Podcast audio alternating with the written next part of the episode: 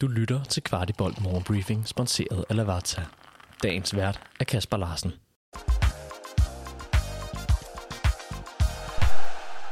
Det er fredag den 13. oktober, og skolernes efterårsferie står for døren. Kvartibolt sender dog ufortrøden videre i næste uge. Hermed velkommen til Morgenbriefing. I går var der arrangeret en træningskamp mellem Brøndby IF og FC København – det var ikke en kamp, hverken fans eller medier var inviteret til, så det er sparsomt med oplysninger, vi kan give jer. FC København tabte med 2-0 i en noget alternativ opstilling i en kamp, hvor der blev spilletid til Nikolaj Bøjlesen i midterforsvaret, imens David Rocholava måtte vente lidt endnu, da han ærgerligt nok ikke var helt klar til kamp. Ligeledes var William Klem heller ikke med, da han stadig er ved at komme sig over sygdom. Både Klem og Kuchulava ventes klar til tirsdagens træningsopgør mod FC Midtjylland i den såkaldte Future Cup. En ting, der vagte stor forbløffelse for undertegnet, var, at Kuma Babakar var at finde på banen. Nistrup fortæller efterfølgende til FCK.dk, at Babakar igen indgår på lige fod med de øvrige i forhold til spilletid. Dette forsøger vi at finde et lidt mere uddybende svar på, når spillerne er kommet tilbage fra deres feriedage hen over weekenden. Som nævnt i gårsdagens morgenbriefing har vi dykket lidt ekstra ned i dataen omkring mål scoret imod FC København efter udskiftninger. Derfor satte jeg vores datamand Henrik Enghave på at se lidt nærmere på dette. Og Henrik, der har indtil videre i sæsonen scoret 25 mål mod FC København i Superligaen og Champions League-kampene i kvalifikationen og gruppekampene. 16 ud af de 25 mål er scoret efter en udskiftning hos FC København, og inden der er gået 13 minutter fra udskiftningen. Henrik Enghave, hvad kan du fortælle os om dette? Kun et enkelt af de før omtalte 16 mål er scoret efter en dødbold, nemlig Jørgen Spark. De resterende 15 er scoret af vores modstandere i åbent spil. I Champions League-regi er 6 ud af 11 scorede mål imod os faldet mindst 10 minutter efter en udskiftning af en FCK-spiller. Det svarer til 45 procent. I Superliga-regi er 10 ud af 14 scorede mål imod os faldet mindst 13 minutter efter en udskiftning af en FCK-spiller. Så er vi altså helt op på 71 procent af de mål, der er scoret imod os i Superligaen. Faktisk er 9 ud af de i alt 25 mål, der er scoret mod os indtil videre i den sæson, sket efter en udskiftning hos en FCK-spiller, og inden der er gået 5 minutter fra udskiftningen. Det svarer til 36 procent af målene, så det må siges at nærme sig en tendens frem for et tilfælde. 10 mål er scoret mod FC København i Superliga-regi efter en udskiftning hos FCK, og inden der er gået 13 minutter for udskiftningen.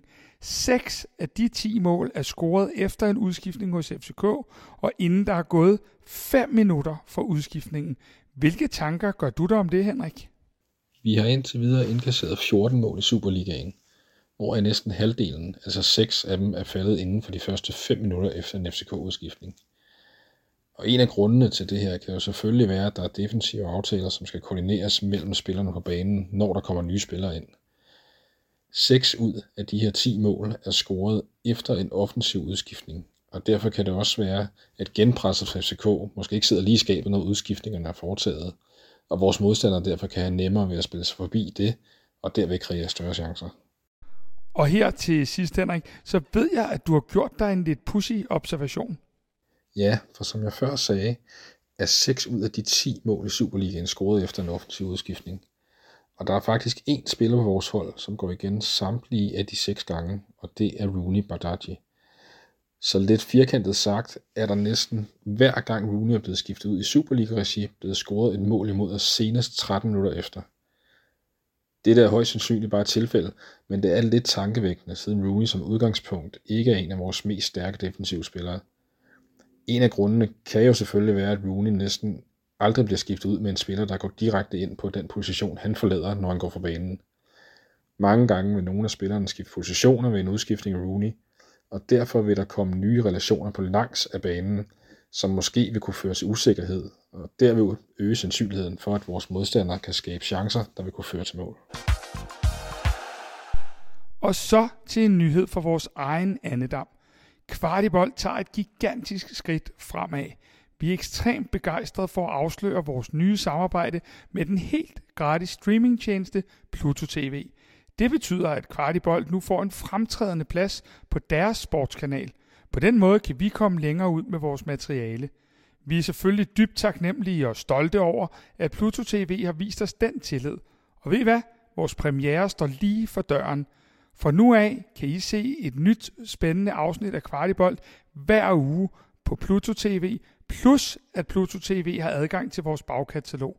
Det fantastiske er, det er 100% gratis for jer. Der er ingen tilmelding, ingen registrering, ingen bøvl, bare ren underholdning. Så hver mandag kl. 21 på Pluto TV, en ny udsendelse for Kvartibolt, og for jer, der ikke lige har tid til det, så vil I fra tirsdag morgen kunne se selv samme udsendelse on demand på Pluto TV. Og med den nyhed vil jeg ønske jer alle den bedste weekend, og husk, at vi lyttes ved på mandag kl. 21 på Pluto TV, samt her i morgenbriefing tirsdag som vanligt. Dagens anbefaling er Lavazza Quality Rosa, som med sin særlige og kraftige aromaer af chokolade og tørrede frugter er en unik kaffe til alle dagens kaffestunder. Qualita Rosa fås både som hele bønder og som kompatible kaffekapsler, som kan købes på shop.lavazza.dk og kan leveres direkte til døren. Du har lyttet til Kvartibolt Morgenbriefing. Vi er tilbage tirsdag morgen med byens bedste overblik over FCK-nyheder.